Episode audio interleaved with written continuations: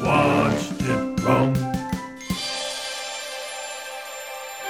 And welcome back to part three of You Awarded It Wrong 2020 Oscar Edition. We join Wade and Siggy, already still talking from 4.30 in the morning the last time from the last part.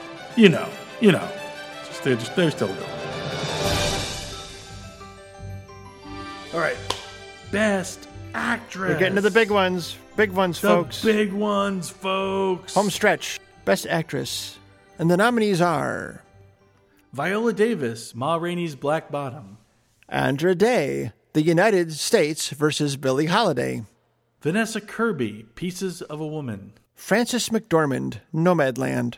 And Carey Mulligan, Promising Young Woman. All right, who do you think's going to win? This is a toughie. I kind of feel like Frances McDormand pretty much is probably the one that's going to win. I don't think it's a toughie. I think it's Frances McDormand in a walk. I think it's such a such a such a powerful performance. She does so much by like saying nothing. Like it's it's a toughie in the sense that there's no weak performance in this in this group. yeah.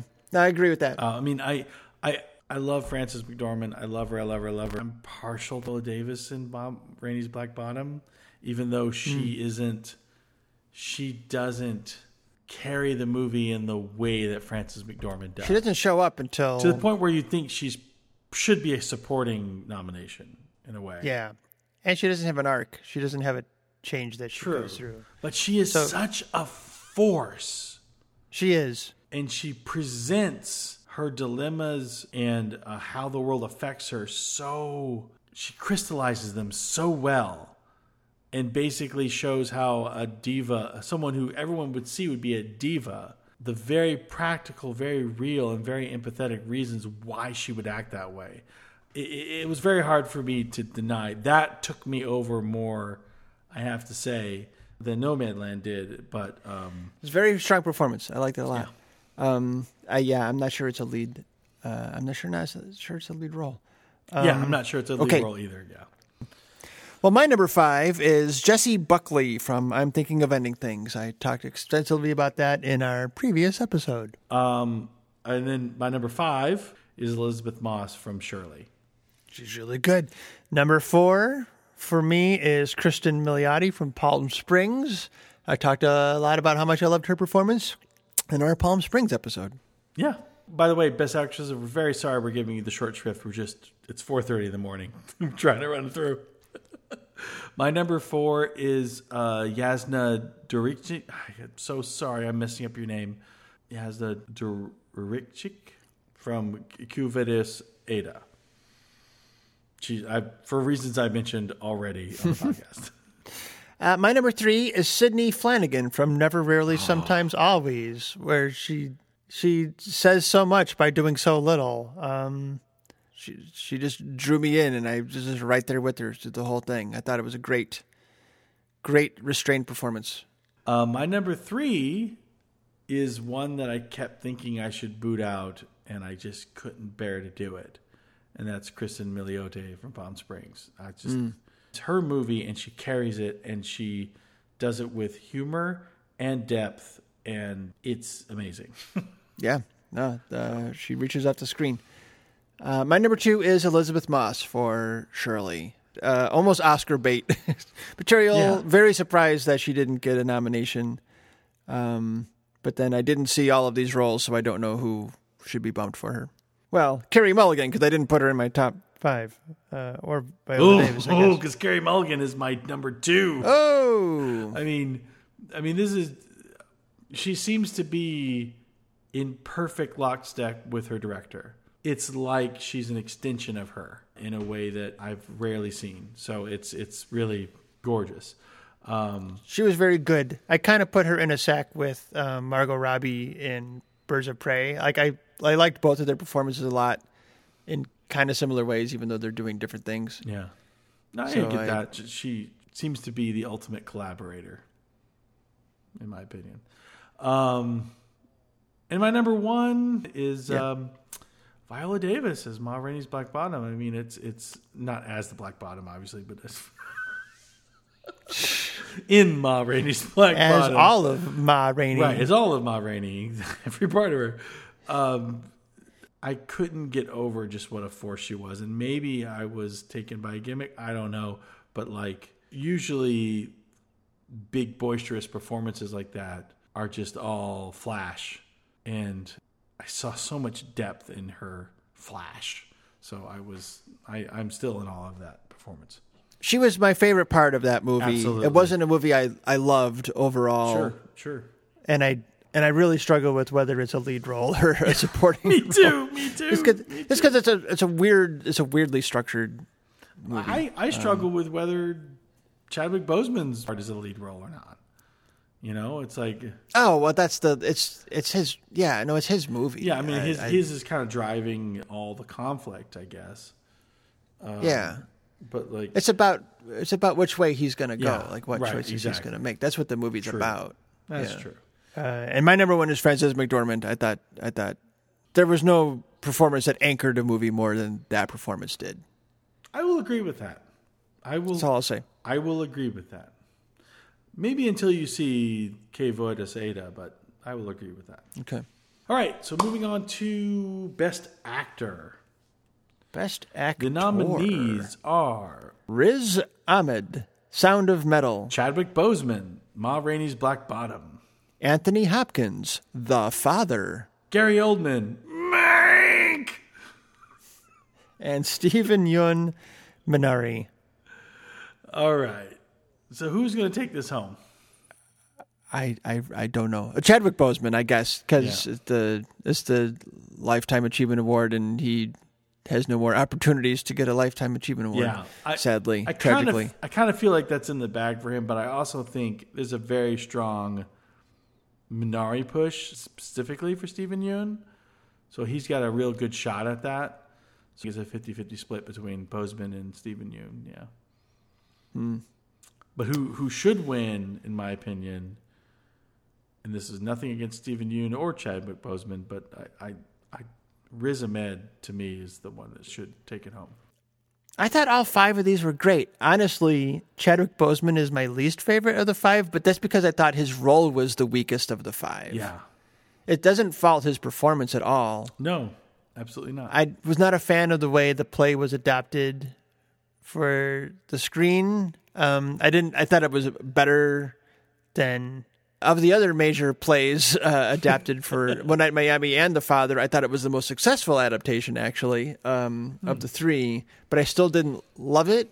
Just so much of the movie just kind of spins in circles um, in the dialogue, Yeah. and and the big speeches just felt like overwritten and too stagey.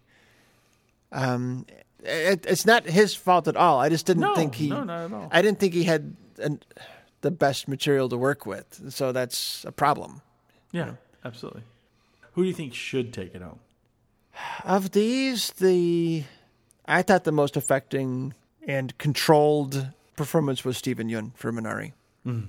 That character could so easily be unsympathetic, and Yeah, that he had you understanding where that guy was coming from, like every step of the way.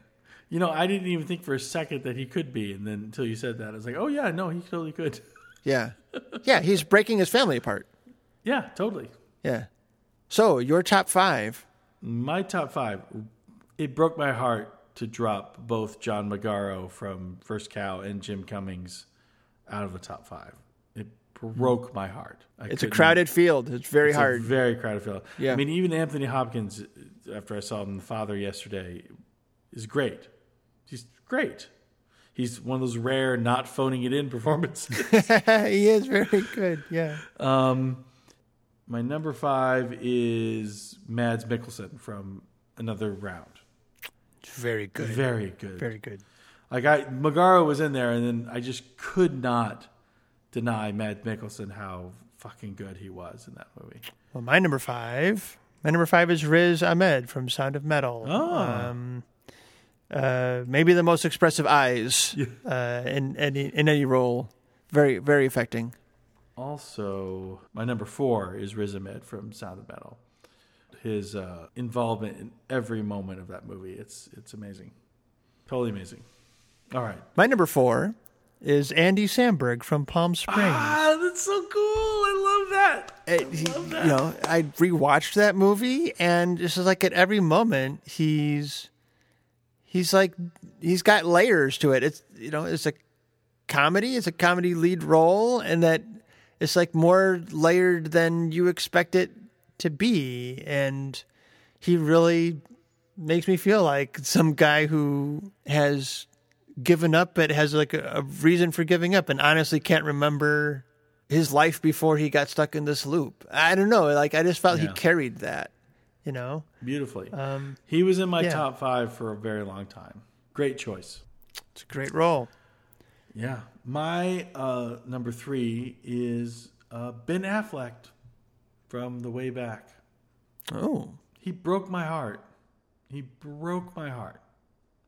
Uh, this is a movie that I had in my top 10 for a very long time and Best Director and Best Screenplay and Best Actor. I mean, sure, you can weave in his own personal history that this movie might play off of, but the thing about The Way Back is that it should be too cheesy that it doesn't work. it's a, uh, a former high school star who's become an alcoholic because of a tragedy being asked to coach high school basketball at a Catholic school again. This movie should be cheesy as fuck. And it soars on every level. Like you're watching this movie going, I cannot believe how not cheesy this is. it broke my heart. It's a beautiful movie, uh, top to bottom, and Ben Affleck is kind of the soul of it. He's uh, amazing. wow. That's a surprise. I didn't know. I didn't even know this movie existed. Yeah, it's it's on HBO Max still. It might be going away soon, though. You might want to check it out. The Way Back. All right, cool. My number three is Steven Yeun from Minari, as discussed. My number two, Jesse Plemons from I'm Thinking of Ending Things. Ah, yeah, he he was in consideration. Just watching him react to everything as it's happening, that we don't know he knows that it's happening. It's pretty phenomenal. I can't. As many problems as I have with the movie, I can't deny it. It was great. There's a lot of internal stuff happening there. Um, my number two is Mads Mikkelsen from Another Round. Uh, I was surprised. I'd only seen Mads Mikkelsen in villain roles, um, very kind of cartoony villain roles. I had not seen this side of him, this kind of um, tender underbelly uh, uh, of him, and uh, like he just really took me on a journey. Um, he made me believe that yes, drinking alcohol is a great idea. Like this is this is a great. Why don't I drink alcohol all the time? This is fantastic. Oh shit, no, this is a bad idea. Oh yeah, that's right. Like this, like the that movie is so seductive, um, and he's his performance is such a huge part of that. Like that he can make you believe that this is working.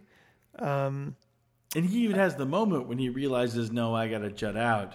And then he comes right back in. I know. And I, it's like at, right at the one hour mark of that movie, and it's like, oh, where's this going now? Um, but yeah, he, he was such a surprise to me, and um, I think it was uh, Genevieve Koski on uh, the Next Picture Show who pointed out like every line on his face points downward. like there's, My God. he's just got such a downward cast to him. She's she's very she's like in, very insightful about these very specific details. Yeah. Uh, she's very observant. Um, I love listening to her. Uh, and it's true. Um, like his face and what he's feeling, just like during that opening dinner when he's listening to the other ones talk. Yeah. Like it's just great acting. We're just like watching somebody listen to other people talk and Yeah. and how it all registers with them. John Carroll Lynch. mm. Uh, it, it, it, that, that one just kind of, I've used the expression before, but it burned into my brain. Like it really stuck with me. Um, the way that he shields himself from the hurt of all the parents telling him we don't want we, we're not comfortable with you teaching our children because you're too strict they're not going to get opportunities later and then the way he can't handle the way he can't hide his pain from his wife those two th- i I just they're amazing he, he's amazing he's just amazing it's really good. yeah So have you given us your number two, or are we up to number one? Uh, I gave my number two as Jesse Plemons. Okay. My number one is Delroy Lindo. In The Delroy Lindo Da Five Bloods. I mean, how the fuck is he not nominated? I honestly can't remember being more flabbergasted yeah. that someone didn't get nominated, much less like I, I, I thought it was in the bag when I saw this. Like, Yeah. well, everyone thought it was. in the everyone's playing for second place after that. Right. Is it? It made me wonder. Is like, is there something? Did he piss people off? Is he? Is is there something? Is there a personality problem? What's going Is on? Is it the MAGA hat? Is the, I think it's the MAGA hat. Is it, is it? I I do. I think it's just they're not.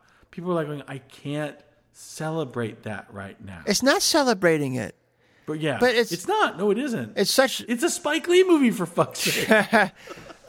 but but I mean that's what I that's like the amazing thing about it is his performance and the script and the direction. It's like so honest and raw and open. Yeah. And like dares to sympathize with this guy that you know he's he, he's coming from a place of trauma that that this is the result if you traumatize someone badly enough then this is the result you you can get uh you know Yeah.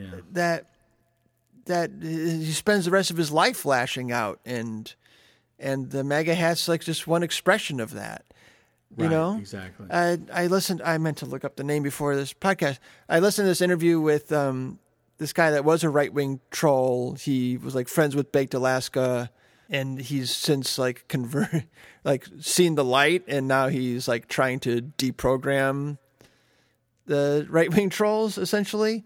Um, but in this interview he talked about how so many of these Going people to be a thing we all need to do. Yeah. this, this, so many of the people he was trolling with, um, his fellow shit posters, like that they were coming from places of trauma, and you know they were mostly white, but that's a common element. And I think for for this movie and this role to like recognize that, that's one thing, and then just how like fiery and pained um the performance is like it, it was it was the it was the number one performance of the year i i really don't understand how it's not nominated it's unreal to me Right. that it wasn't recognized what comes close to it It was almost it was almost like this isn't fair, so we should just ignore it.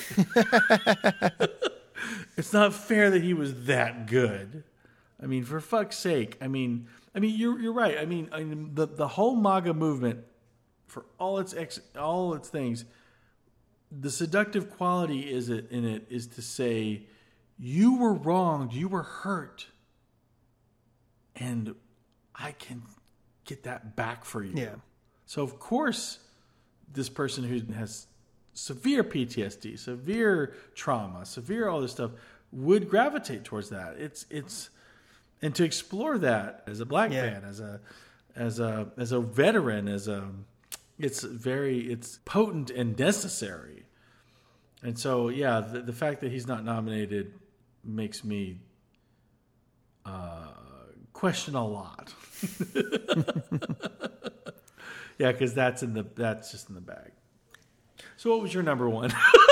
delroy lindo da five bloods I, yeah, yeah. There's no Yeah, no question. No, I, I can't tell you how many times I watched, I rewound and watched the scene where he's on that boat in the city um, when the he gets triggered by the guy keep asking him to buy we'll the be chickens. talking about that in a little bit All right. And now, a word from Christopher Nolan.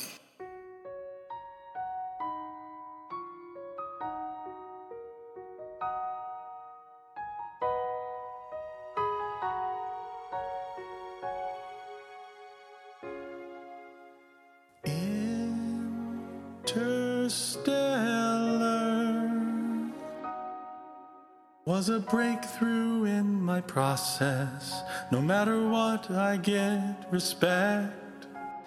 Tenet it's about inversion. Objects traveling back through time, but used by people who are not. Oh, that's so cool. I mean cerebral, but it falls apart when thought about at all. But when the audience sees people walking backwards while other people are walking forwards, they'll have their minds blown. I'm Chris Nolan. Can't make it clear, don't try to comprehend it. It's not faulty logic, you just have to feel it. I think I'll make a scientist say, don't try to understand.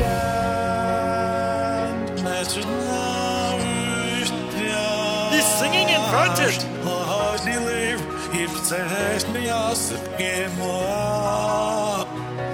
I'm Chris Nolan.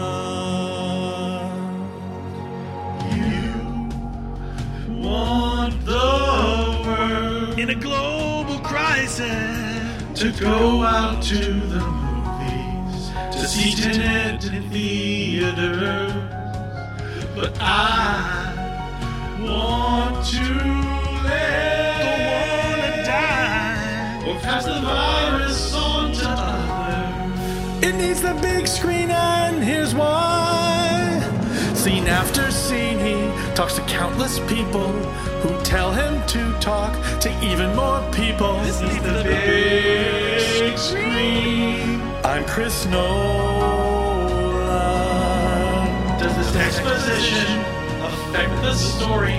You expect much of me, so I guess I'm sorry? The talking scenes just make the action scenes seem more grown up. You're kidding me. Seem more grown Jeez, all this time we thought you actually knew what you were doing. Risk your life to see my movie cause I'm Chris Nolan. Ah! Why do you continue to do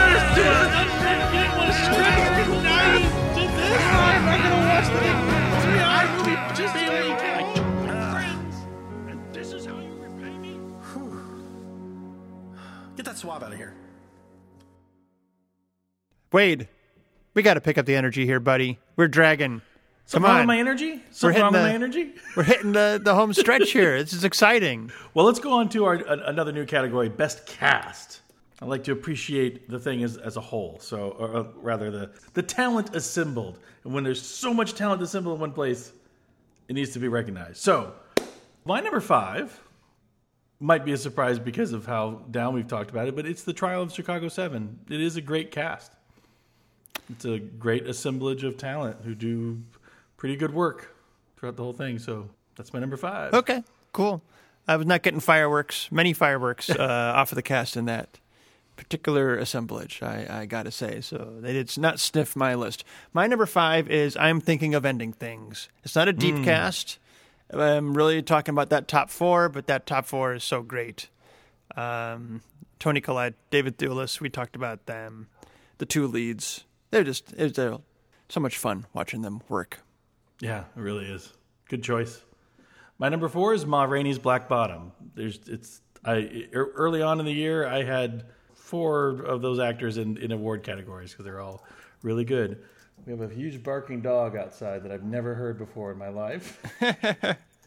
I did not put anything in the list if it had a uh, uh, a major weak spot in the in the cast, and I really did not like uh, the producer guy.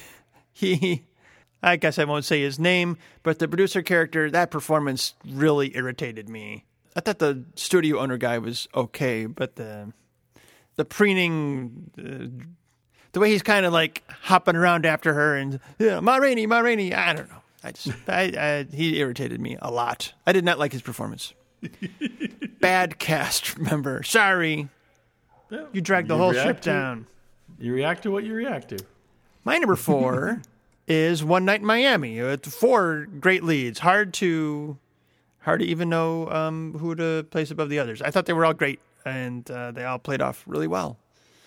And so I uh, that's my number four. Oh, that's actually what I probably should have put there. That that was a stellar cast. I mean, every every one of them. I really, I really enjoyed that cast. Yeah, that's probably what I should have swapped out. Actually, my number three is uh, "Promising Young Woman." It's good cast. It was good cast. It's good, good cast. Even a little stunt casting with McLovin showing up in the grown-up McLovin role.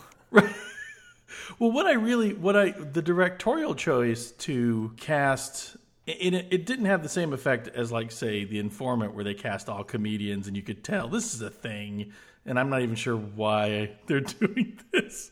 I know he had a reason, but it didn't land as well as here. Like, I felt like she cast in all these roles in both the the male perpetrators and the female enablers, she cast all comedians and comic actors. So any follower of like Veep or Superbad or any of these or any regular watcher of TV and movies comes with a built-in like uh, likeness, like like like they're oh I, I like seeing this person, I love this person, I love when they're in stuff. So we automatically have a built-in unwillingness to see them in that light, which is what everyone seems to have when a promising young boy is accused of something and we don't want to ruin his future. We already built in to like go, you know, really is that is that what he's doing? I don't know. You know, we already got that resistance to the truth. I thought that was a very well done.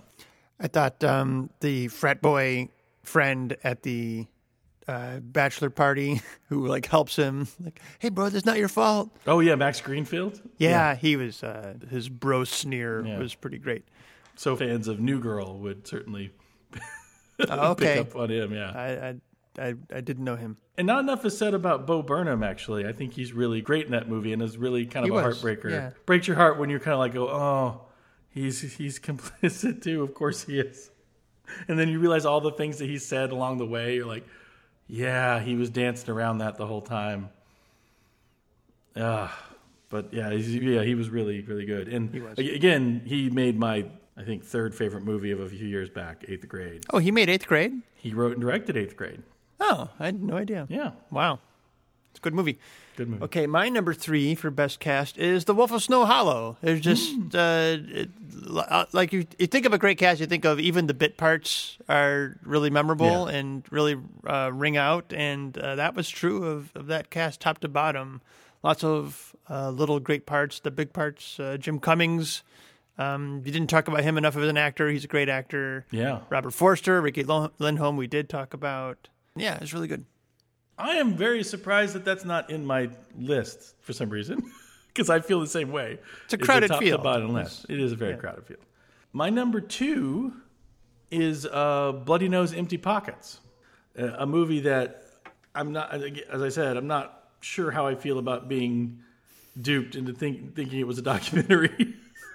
The Blair Witch Project of right. tavern hangouts. Right, exactly. But even when you erase that, just appreciate the fact that these were all people who were assembled and then never met each other before, and they all felt like they hung out together every night. That that really kind of blew me away. Cool. Like I kept thinking, how could they be getting this footage if it's not staged? And then you realize, oh, they're getting it because it is staged. Okay, great. Okay, so it's fictional. All right, but how did does it feel so real? because they are talking a lot about their their own real lives in a lot of the instances. So that's that's it's pretty awesome. Nice. My number two is Minari. Uh, just delightful. Everybody. Uh, we didn't talk about the guy who plays Paul, uh, whose name I Right, don't have. Will, Will Patton. Will Patton. He was, you know, he was great. Uh, his characterization, um, the- like the, the dad at the sleepover, the kids, everybody. Yeah, It's like. Steven great Yeun, cast. The, the woman who plays his wife, and the, the their mom and the kids. Yeah, they're all Yeah, they're all full of- phenomenal. full of memorable characters. Uh, my number one um, is I care a lot. Hmm. I love that cast top to bottom. It's it's. I mean, uh, Rosamund Pike is just a four. She's she's incredible. She's I really really dug her performance. Um, Peter Dinklage when he shows up, it's just tons. It's it starts to veer cartoon, but it's so much fun. And Chris Messina in particular is playing a role that I don't know. He it's closer to his Birds of Prey character than most I've seen him do. But he's hmm. great as the sleazy criminal lawyer who comes in, who is not not nearly as good as he thinks he is, but he's just been backed by threat by so much that threat usually works. it's it's it's those scenes are so much fun. Yeah, he's a it's a great cast. Nice. Well, my number one is what was a very exciting cast on paper, and then it, paid off even better than I expected it to. Was the father, um, where we both love Olivia Colman. I'm a huge Mark Gatiss fan. Yeah, yeah, me too. I was really happy to see there Olivia Williams, who Yes. I love her from Rushmore, and uh, I always want to see her in Sixth Sense. I always want to see her in more stuff. Um, Imogen Poots, Yes, from Green Room, which uh, one of my favorite movies of the last decade. yes. And then it all, uh, and then Anthony Hopkins, who uh, you you said he'd been phoning it in lately. Like I, I haven't forgiven him for mailing it in with Odin. I don't think even think he mailed it in. He like scratched it on a napkin and rolled it up and threw it at me. Like it was. He had so much contempt for that role that I felt insulted that he took it. And and uh, and he was great. Um, So it was just nice. Uh, it was nice seeing that work out Yeah. in practice from paper to uh, reality without being scrunched up and thrown at me. Yeah, it was that was a really strong cast. Next up, Best Director. And the nominees are Thomas Vinterberg for another round. David Fincher, Mank, Lee Isaac Chung, Minari, Chloe Zhao, Nomadland, and Emerald not Emerald. Bam! Uh, Emerald Fennell for Promising Young Woman. I saw all five of these. I was good. I was good this year. Good and uh, I, I got to say, it was a good crop of nominees. Like no, nothing here that made me mad. Um, a little. I mean, David Fincher is a great director. This is one of his worst movies, in a sense. Um, but his also direction was also really good. I just, there's some really dumb choices in here, so it annoyed me. But anyway, whatever, whatever. Whatever, whatever. It's not a surprise to see him here. Yeah, it was not a surprise at all. So, who do you think is is, is locked to win this? Who, who do you Eh. anticipate? They're going to give it to Fincher. Yeah, Hollywood Love Letter. That's my fap, fap, fap. don't bring that in here Yeah. Sorry. because I want to talk. When you say it now, I figure, yeah, it's probably going to be that. I, I kind of consider him to be the upset. Um, I pretty much thought it would go to Chloe Zhao for Nomadland, but uh, and then with Fincher as a as a possibility to spoil that. But you're probably right; it's probably going to go to Fincher. Although my personal opinion is that uh, I'd give it to Emerald Fennell for Promising Young Woman. That's who I, I think should win. I mean, I mean Chloe. I mean, I think Chloe Zhao, Zhao should win too, uh, as well. I want them all to be winners. My dark horse would be uh, Lee Isaac Chung for Minari. I Yeah. agree that Chloe Zhao would be a strong choice, but I also imagine, I don't know. Here's where I turn very cynical, and I'm like, well, that's not real movie making. You just shoot it like a documentary. You just get a bunch of people to be themselves, and that's not real. That's not auteurship. And Doesn't Lee Isaac Chung just feels like more familiar as like conventional filmmaking, and so they'd go that route. But I don't know. Um, uh, Lee Isaac Chung did not make my top five as much as I as much as I wanted him to, Mm. but he didn't get in there. But I will tell you my number five. Okay, tell me. Going into it, my number five is Eliza Hittman for Never, Rarely, Sometimes, Always. very restrained, very reserved, but um, extremely economical and just like perfect control of tone and like where your point of view should be from the first frame to the last frame. Um, and just captivating. It just like completely kept kept me completely riveted and completely um, in the in the world of, of the movie. It never never one choice that ever ever pulled me out of what was going on or made me question it. Uh, I thought it was uh, perfect perfect filmmaking. Not flashy, um, but it didn't Yeah, need yeah. flash. It didn't need No. anything more. She could have been higher, um, but I, I put her at number five. What's your number five? Jasmila Žbanić for Ku- Quo Vadis Aida. Oh, If I'm not, if I'm saying even saying that word right, yeah, you're. She- uh, she moves this briskly along, makes all her points.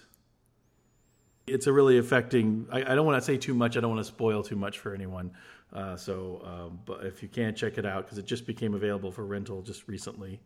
When the nominations were announced, it wasn't even available, and now it is. So, um, check it out. She she's got a, a very very strong command of both space, action, tone, and keeping focus on her on her overall point. Everything stemming from there. So it's really quite a consummate job. Cool. Well, my number four is Chloe Zhao for Nomadland. Um, I, I don't know if I can think about like a more difficult form of storytelling to do than to do something that episodic. I think I've already said it's like a quilt, um, Yeah. quilted together, but it's just an assemblage of stuff, and none of it has to. A lot of it doesn't have to happen in any particular order and that sounds like an editing thing but uh, what was I was impressed me about the direction is I never questioned why I was being shown what I was being shown like it all Right. just made sense um you know pictorially and uh, how it was part of Fern's journey and um, I don't know. I thought it was incredible that the the feat, the direction of the actors that you could take these non actors and get these great natural performances out of them that never they never felt like non actors.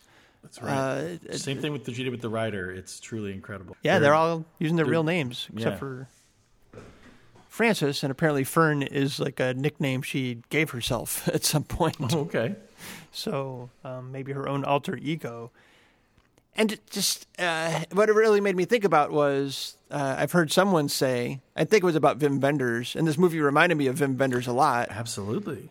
And uh, the observation that the best movies about America are made by those who didn't grow up in America, who just That's have like really a true. different way of looking at the landscape. Like the the fact that the land here is just so weird and varied and, and big and open.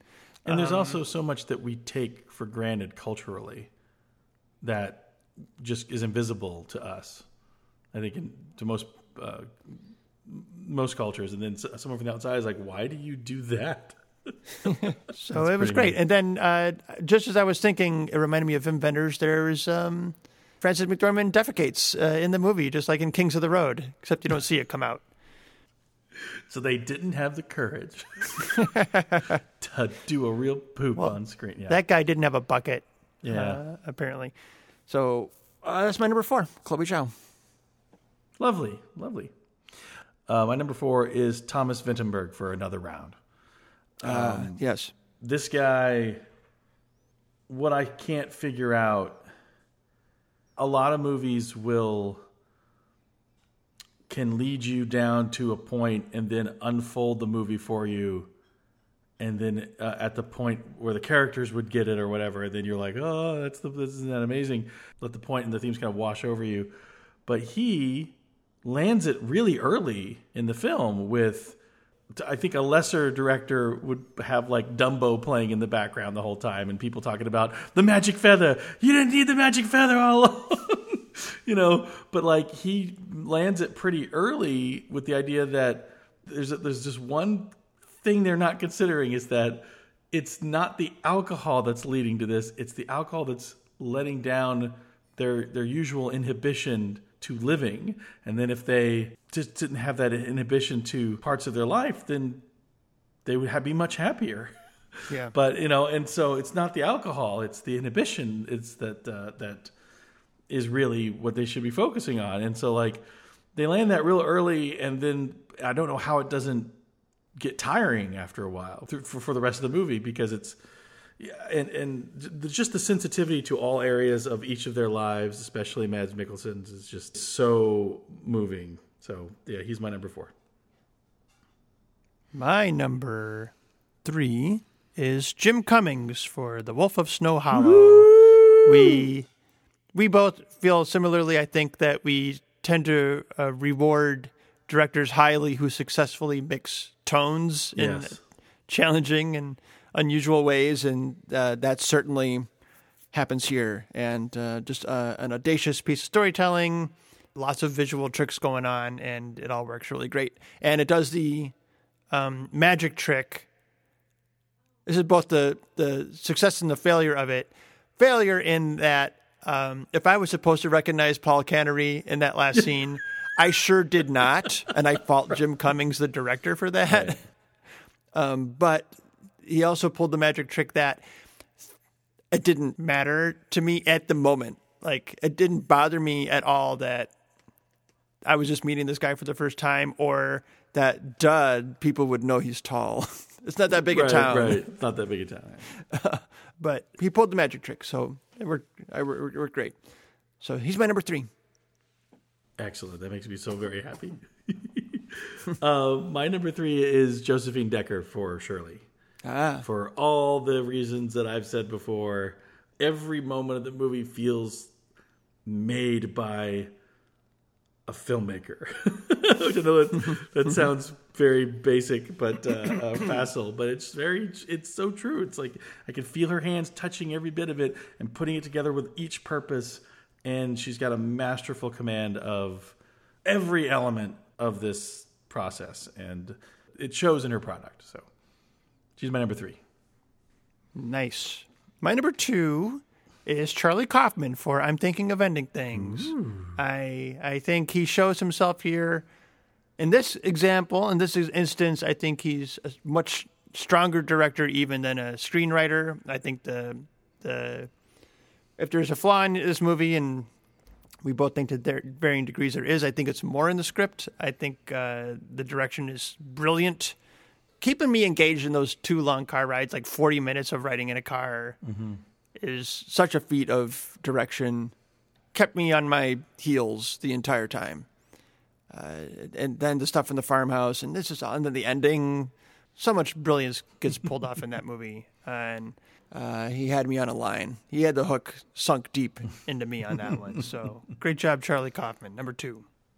Uh, my number two is Emerald Fennell for Promising Young Woman. She's, I, I'm, I don't even think I need. I feel like a broken record, you know, on all these things. But I mean, I, I don't think that auteurism is a necessity to be to being a great director. But in this, uh, just giving how collaborative the whole medium is, but like she, as writer director, has put forth what has to be the conversation piece of film for this year and an important one and has done so without being garish or it doesn't feel like trauma porn. As as I've said before um, the, the the the power of this decision to not only make the characters face what it is they do but make the audience face this is what we do. But I uh, I push back on any notions that things are done just to subvert expectations or to uh, deny any uh, thing. I don't think uh, the thing was made to be cruel to the audience in, in any way. It's a complete piece, start to finish, of its what it's trying to say, uh, what it's trying to give you the experience of, and then accomplishing that in the end. It's it's one of those endings that people will debate, well, I don't think this is a victory. It shouldn't have been victorious. And then other people say, well, I don't think this should have been a such a tragedy ending. Isn't the point to be victorious? and like no one can decide. Everyone's having their own experience with what that ending means to them and and and and, and also what they're afraid it says to others. For me personally, I thought the, the, the story, her journey, Cassie's journey was um, an important one to see. Okay. Um, uh, we'll debate that another time. Number one, I'm not saying Cassie's journey wasn't important to see. That's not the part that I'm going to debate. My number one um, is Josephine Decker for Shirley. For every reason you said, I will just highlight the camera angles in particular. I kept realizing during the movie, like it's a it's a really great looking movie. This is not the camera angle I would expect in this for this shot, and it and it's beautiful and it's brilliant, you know. And it just kept doing that. Like she kept finding a new angle on things. Like literally, just the the, the choice of camera angles alone would have gotten her number one. I think for me because it was the most striking. Right. Like you said, it's like it's very painterly. It's a very painterly movie. Like it really feels like somebody hand painted every every frame of it in a way. Yeah. Um, yeah, gorgeous piece of filmmaking. I'll be I, not the last time I'll be mentioning uh, Shirley and Josephine. Happiness all around. and your number one. Uh, Oh, all my know. number one. I, we forgot- all know. I was looking ahead at the other. Yeah, we all know. We all know. It's um, it's uh, Kenneth Jay- Branagh for Artemis Fowl. Actually, I I, I, I should have brought made, the Shakespeare back into it. I shouldn't have used know? the best director category to make a dig about Artemis Fowl because I love Branagh and I I felt for him through that process. His direction So- sucked, bro. okay, all right. um, but yeah, my number one is is most definitely Jim Cummings for The Wolf of Snow Hollow. It's a mastery of tone. It's a mastery of construction. It's a mastery of how how to write, produce, make a film, and also, and this is this is something that comes through on the screen, a relentless, inspiring positivity about making movies. oh, yeah. Uh, yeah, you, you, that's kind of looking more at his his online presence of like looking at just little video posts that he does about creativity and about filmmaking and his his uh, pushing other people and, and supporting other people in their uh, projects and, and and and encouragement. But you look at his work and you just see this. It's not a destructive passion. It's not like some sick it's not like something that, that comes from some weird uh, need. It comes from a, just a joy, a passion to do this, and it it's infectious. And I, I love everything about him and his uh, in his movies. It's it's uh, number one with a silver bullet. Ooh, he made, does make movies uh, that are a gas. He's like, this is going to Yeah. be, you know. Yeah, Uh, he's got he's got that Tarantino energy without being a complete dick about it, or even a partial dick uh, that I've seen. Right. He just seems like a cool guy. but I did want to give a particular shout out to Gavin O'Connor for The Way Back. Who was okay. had been in my best director slot for That's for the that basketball time. movie. Yeah, in a way, it's like if Hoosiers took place now and Dennis Hopper was Dennis Hopper's character was in Gene Hackman's position. Hmm. It's a movie that just soars. It is hard not to think while watching it. I can't believe this isn't cheesy. like I'm loving every second of it, and it's moving in in, in in every way. So like I want to give him a special shout out. All right. Well, now we're going to do a couple of our special categories to round out this segment of our Oscars preview. First, best set piece. Wade, what is a set piece? I think a classic example would be the airport battle in Captain America: Civil War. There's this start and finish moment mm-hmm. that seems elevated above everything else. Right, the part of the movie that you kind of build your story up to, Right. Um, whether it's the climax or not. Like it's it's the thing that's going to be in the promotional materials. It's the thing you're going to like in, invest heavily in the in the budget. well, those qualities don't factor into my choices at all. But one one But scene you'll I see what expect you're to, saying. to Yeah. to spend a week or two shooting. Uh, right, it's it's spe- it's special focus goes for production and and viewership. Really, it's like Yeah. I would think Tenet would expect to have its uh, highway sequence uh, where it goes with. Uh, never mind, I'm too bored of Tenet to talk about it. I can't even describe the scene. I'm so bored of it. But yeah, that you could tell they were like, "This is the set piece that you got to go to the theater and see, man." And you know, whatever. But Well, yeah, let's talk about good ones. Let's talk about talk our about top five. How about your uh, number five for best set piece of 2020? My number five is the final scene from I'm thinking of ending Sad things, which is the the Oklahoma performance. Oh yeah, that is totally a set piece. I- Yeah, Wow, I love that, and I didn't think of it. yeah, it's uh, whew, like as long as you start it right after that stupid animated pig, and don't think about that part, it's it's amazing. It culminates the whole movie into something that is essentially a performance of a Broadway musical song in utter high school stage format. It's great. It's fantastic. Nice.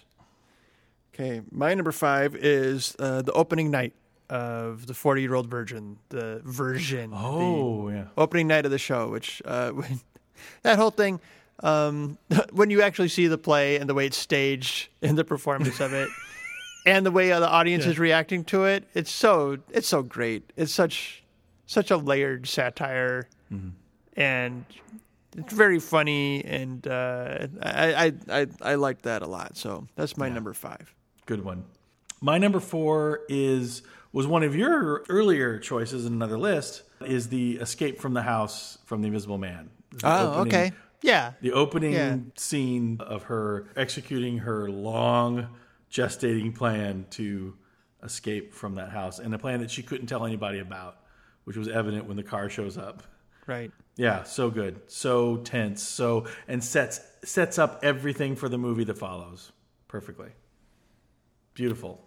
Cool. Okay, my number four is the final celebration from another round. The ah. big another round for me is all about. It, it, but I realized watching it, like, oh, they wanted Oblivion all along. Oblivion in a bad way, like there's there's a self destructiveness. There's a um, just wanting to not be growing old anymore. But then at the end, like you see the good kind of Oblivion. Like that's that's what that ending hole says to me. It's just about completely letting go. It's about completely releasing. I would agree with that part. I was going to say I'm going to disagree with you on this part. I've looked at it as more of a letting go and embrace of life rather than just oblivion. But yeah, well, that's it's interesting. It's an interesting take on that. so that's my number four. Cool. My number three is the opening scene, the opening bike ride from The Climb. Oh, didn't see that one. The Climb was started as a short film, which they then expanded into a feature. And the first scene, the opening bike ride, is essentially the short film that they reshot. But it is a incredible piece of. Uh, it's a one shot of these two guys biking up a hill and then coming down the hill, and then the whole process, their entire lives change, but their friendship despite horrid revelations and hilariously done. Um, their friendship is weirdly intact, even though it's uh, uh, everything's changed. It's an amazing piece of uh, piece of work. Cool. Well, my number three is the wedding reception from Palm Springs. now, we spent a lot of time one? there over and over again. So you, you, I, I could just consider all the wedding receptions as one big set piece. Right, right. They probably spent a month just shooting all those. Um, but you could just, if I had to, I could just take the first time we see it. Before we know, like what is- it's setting up Yeah. the, the the time loop thing. Before we know, it's kind of revealing it to us. Even if this never became a time loop movie, I would have loved Yeah.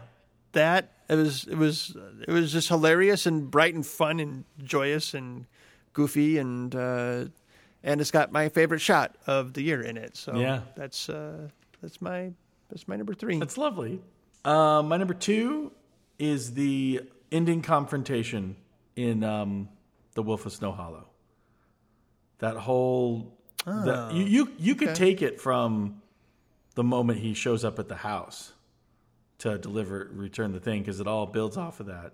But certainly from when he's standing outside the house and then go, turns around, dumps the spiked coffee, and knocks on the door again and asks him to stand at full height, to the fade out with the uh, fireworks. That whole sequence, uh, yes, it's an action sequence, it's a climax, but when he gets stabbed, when Jim Cummings is lifted up on the wall and Auld Lang Syne is playing, I cry. I start blubbering every time. I'm doing it now. I start crying when he's getting stabbed, and I'm like, how is this doing this to me? Uh, it just shows how how wrapped up I am in everything. Um, And so the feelings that you have after all that are so complicated and um, rich. It's it's amazing. I love that sequence so much. Cool. My number two is the ending, the climactic dinner scene from Mank. Ah, It feels it's successful in that it feels bigger than it is. When I went back and read uh, Mank's dialogue, the monologue from it, like I didn't think it was written all that great, to be honest. But but Gary Oldman delivering it and everyone's reaction to it and the, the the grandiosity of the moment, like the big drama of the moment, like all made it work. And it's like, yes, this is what this movie's about. Don't go showing me newsreels of Orson Welles after this. That's not what. Right. That's not the story you're telling. You dope. I completely agree. Just- yeah, just forget. I was loving that scene, and then for some reason it lost me somewhere, and I was like, "This, this should have been. This is going on too long." I wonder if I rewatched it if I would feel the same way. But at the time, I was like, okay, that worked. That's what this movie should have been. More of this. And that's, and I'm, I'm looking at it going, this is when, like, I, as I've said it before, I say it again. Mank is banging on all, all cylinders when it's really rooted in his, when Gary Oldman's like uh, righteous anger towards very clear machinations of uh, of how they make how capitalism is making the government bend society to be capitalists only for certain people you know in this movie it's like this is finally where gary oldman's done with the snarky asides and he's going in and attacking. And then after a while and i think maybe this is part of it you just you realize oh wait you're just a slobbering drunk wandering around being rude at some point you know? That was a great scene. It fell apart for me and then was picked up again at, when Hearst kind of leads him out. But um Yeah. but yeah great scene. Great choice. Yeah. So we're up to your number one. my number one. Um, I had a hard time choosing between my number one and my number two, but I think you may laugh at me for this. But uh, my number one is from The Wolf of Snow Hollow when the wolf attacks Jenna and her boyfriend in the van. oh yeah. That scene is, I think, perfect. And yeah, it's a like horror movie attack scene, but um, Well, it's him coming at the end. Yeah, really yeah, where yeah, I mean, for the moment that they're in the car till when Jim Cummings shows up and she gets in his police car, it's it's a marvel. Like um, the simple cinematic tricks of, hit, uh, of of just that sequence, of just the wolf walking around the van and being on the van when he turns the corner. But uh, Yeah. but my favorite moment of the whole sequence, the scariest moment, uh, really, is when they see the neighbor in the window. In the window, And yeah. they just think Yep. that someone's calling the cops because they oh, they've caught us making out. And then she looks and she's pointing. she's this is so scary. she's warning them. She's not. She's not telling on them. She's warning them. Uh, that's my favorite set piece of the year. Great. Um, my number one, uh, I changed it. It's the award ceremony and song from "I'm Thinking of Ending Things" because that should have been my number one. so. What did you sh- thanks for reminding me of it. I had the um, the final battle from um, uh, Birds of Prey, Oh, okay. but I already I already talked about how they took the moment to protect Yeah, the yeah. the girl, which is really my favorite part of it. So. All right. Well, here's a big one. Here's how we're going to close out this segment. Yes. Before we get into best picture, is best scene. Yes. What were the best scenes? Now here, a lot of things that could have been, uh, if they were single shot scenes, they could have been in best shot. They could have been bet set pieces. But if they were contenders for top five best scene, then I graduated them up here. Yeah. So I didn't, I, I didn't want to double dip. So it's a way to spread the love uh, uh, Yeah. down the list. But here's the big ones. Here's, here's like the five. Mm, just like the things that you're going to remember from 2020. Uh, It'll be six for me. I had thirty of these, and I needed. I just I just needed six. Well, it sounds like you better start with number six. Um, and and, and I will say I only have one repeat on these lists because I was doing the same thing, trying to spread that love by only having him appear on one list. But I had one because it's just it's just that important. But my number my number six is from Sound of Metal. It's his first day of sitting. His first Hmm. day of sitting alone in the room with his thoughts. I, I could I could see his resistance and I could see how it would help. It was really beautiful. So then my number five, we'll start le- legitimately now. Number five is uh, the Mama May I rap from 40 Year Old Version. It's when um, uh, after Radha and Dee spend the night together and they're just talking the next morning. Oh, yeah. And he asks her why she wears that head wrap. And she talks about her family and he talks about his family and then it devolves into them basically freestyle rapping together and Mama May I. It's a beautiful scene. Yeah, that was great.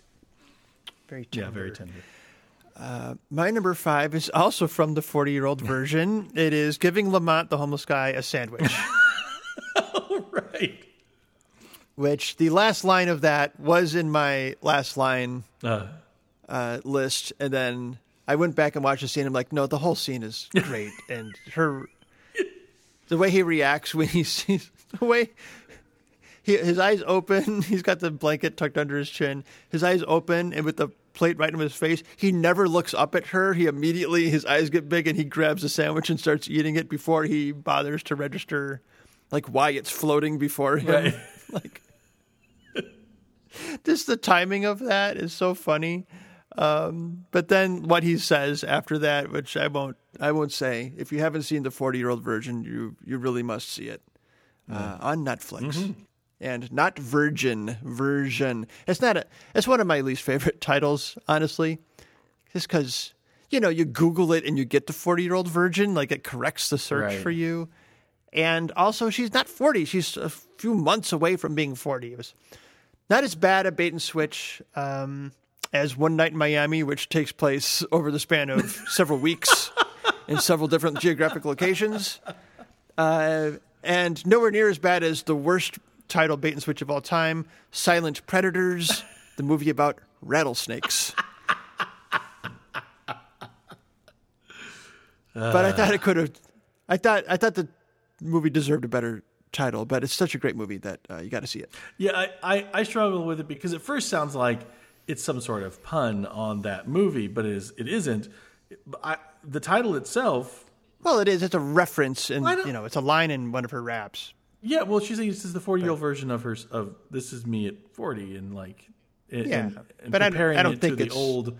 So I actually I think the title's pretty perfect for the movie in context of the larger world. It's annoying. Well, unfortunately, it exists in the world. Unfortunately, it exists in the world, yeah. But kudos to her to say, you know what, this is the title for my movie. I'm putting it out there. I don't care if search engines don't find it. This is what it is. I'm more power to her, absolutely. But like, yeah, it does make it hard because vertigo version just rolls off the tongue every time. but yes, everyone see that movie. It's really great. okay, your number four, best scene. My number four is uh, the campfire scene from Palm Springs.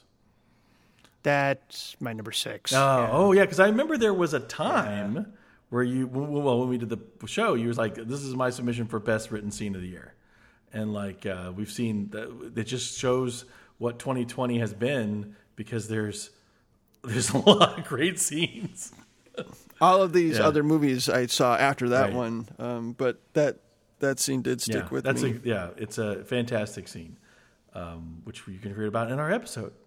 hey, my number four, all all four of my top four could have been number one. Yeah, It was really hard to too, choose. me too. Um, my number four is the never, rarely, sometimes, always scene from Never, Rarely, Sometimes, Mm. Always. Just crippling, um, heartbreaking scene, and just the moment like there's the the obvious part of it that's heartbreaking, but like the part that really stabbed me in the heart was the moment where she's offered help and like help she desperately needs to accept. Yeah, and she doesn't know that this is the person to trust. Right. you know? Yeah. just because every time she's reached out for help or something she's been betrayed or or nobody has genuinely offered to help her. And so like and here it is and she desperately needs to accept it. And she doesn't know that she can. She doesn't know that this is the person that she should trust. And like where that takes her in the rest of the movie it's that scene's just amazing. Yeah, so that's my number four Beautiful. Uh, my number f- three is a visit to HR, the gaslighting scene from The Assistant. okay yeah That scene, well, it's not the movie. That's what I think of when I think of that movie because, um, well, honestly, it's the one, it's the one th- thing in the movie that isn't part of the normal everyday. Is her actually going to do something about the conditions of the office? Yeah. Matthew Macfadyen, I wanted to in my category that I usually have as best performance in a minor role. Um, he would win this category for sure, even though usually that category I have my own little awards. Those are for not like really important roles or pivotal roles for the movie, but just you know a, a day player who just happens to be to live with me for the rest of my life. but yeah, his gaslighting of her is, and how systemic entrenched it is as a matter of policy and operational structure is terrifying, and it feels so big, and yet he's just being so casual. It's it's a pr- tremendous performance and a soul crushing scene. I completely see why you're saying all that. And I had a real love hate relationship with the scene. It's actually my least favorite scene in the movie Oh, really? Yeah. because it's the only it's the only scene I had anything to question about in uh, in, in a great movie. Um, and I just like it's it's and it's Matthew Macfadyen's character where I just didn't. He has like a character turn, and I didn't. I never understood why he turned at the moment he did. Like why he he changes tack like in the middle of the scene, and I I don't I don't know why. Like I don't know what his I haven't why he changes angle. You know. I haven't seen it in a while, but I never saw that as him changing uh, tack. He's not having a change. I kind of feel like Well, he stops the gaslighting at, at one point, you know. did like, he? why? I don't. Like, wow, he- I have not watched it in a while. It's been on my list forever. I guess I'm going to have to go back and look at that. But um, well, you'll tell me where I watched it wrong. So okay, for another time. Your I love number. I love Matthew Macfadyen. He's my favorite part of Yeah. Succession. I still need to see Succession. I've not seen Succession. My number three is um, Stanley reads the manuscript from Shirley. One shot scene, just Ah. watching Elisabeth Moss's face as behind her. Well, it's mostly there's a there's a cut in it, um, but the shot of her Yeah. waiting as her husband reads the manuscript that she's finally written, like in the room behind her, out of focus, and just watching Yeah. Elisabeth's face, Elisabeth's face, waiting for what he thinks, and like how important what he thinks is, you know, Yeah.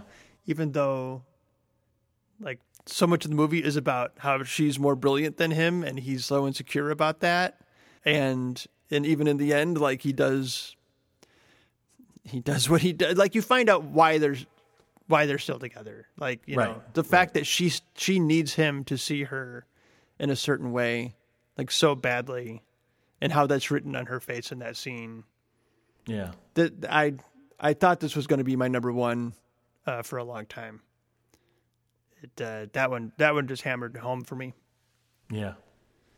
My number two has already been uh, brought up. It's the the questionnaire scene, the never, rarely, sometimes, always scene from yeah. from there. For all the reasons that you said, I have to confess, in my idiocy, it wasn't until this scene that I knew what the title was referring to. Oh, me neither. I didn't. I wasn't. I had no idea. And as soon as it comes in, usually, and, I, and now that I'm saying this out loud, usually when movie titles are spoken in the movie, it's a real chance for eye rolls.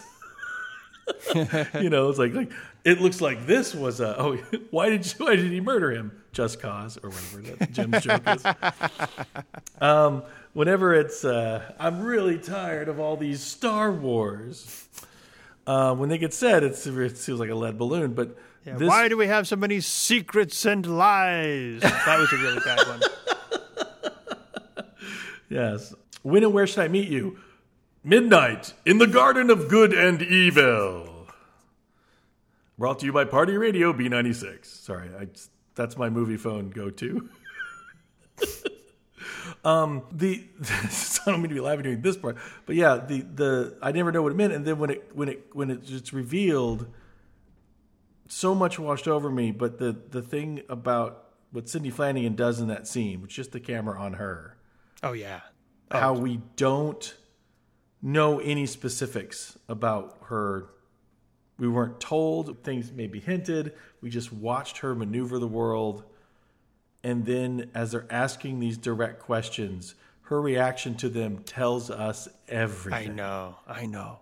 It's amazing piece of acting. Yeah, Yeah. yeah, everything. Um, we know everything, and it's uh, it's it's heartbreaking. So yeah, that's my number two for sure. Never Great forget that scene as long as I live. Great choice. Yeah, me neither. Uh, my number two is Ruben is asked to leave from Sound of Metal. Yeah. and that's all. If you haven't seen Sound of Metal, that that's um, that's why Paul Raci. That's going to be his Oscar Yeah. clip, and I hope in his victorious uh. Oscar clip. Um, but um, amazing, amazing scene, Yeah, amazing performance. absolutely. Good choice. And my number one is the only one that straddles multiple lists. It's because it is the best scene. It's the "You will not, you will not kill Paul" monologue from The Five Bloods. It's just the best scene. Wow. I chose a different scene from Da Five Bloods, the Ah. the boat anxiety attack. Oh yeah, yeah. For me, that's the that's the thesis statement of of the movie. You know, I see ghosts. We all do. That's the trauma. That it's not just PTSD. PTSD specifically, it's trauma generally. Um, the damage that happens to people, um, what they can't shake, and how it just the the harm just perpetuates. The violence just perpetuates. yeah. Uh, for me, that's the scene.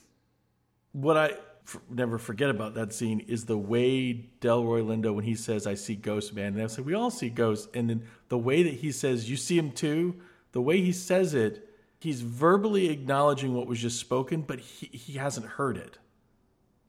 You know, mm-hmm. it's it's like like it hasn't dawned on him that this that this experience is a shared experience. It hasn't it hasn't it hasn't sunk into him yet. You know, Yeah. like he's just so ripped in his own trauma that that that haunts me.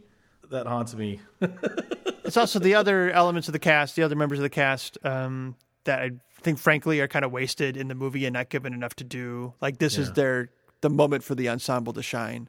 Yeah, uh, it really is. Is the Absolutely. dynamics in that scene? So that's Yeah, my great choice. That's my number one. I, a, a completely essential scene. Wow, some really great great work movies. It was a good year for movies. Because I got I got tons of I got just got tons of scenes that I had listed that I'm not going to go through. Well, but- well, in our um, next episode, where we will run through ranking all the pictures from 2020 that we saw up until now, until we give what we say should have been the top eight nominees for Best Picture for the 93rd Annual Academy Awards, also known as the Oscars for 2020. On You Awarded It Wrong. Let's wait and see. see you there. You want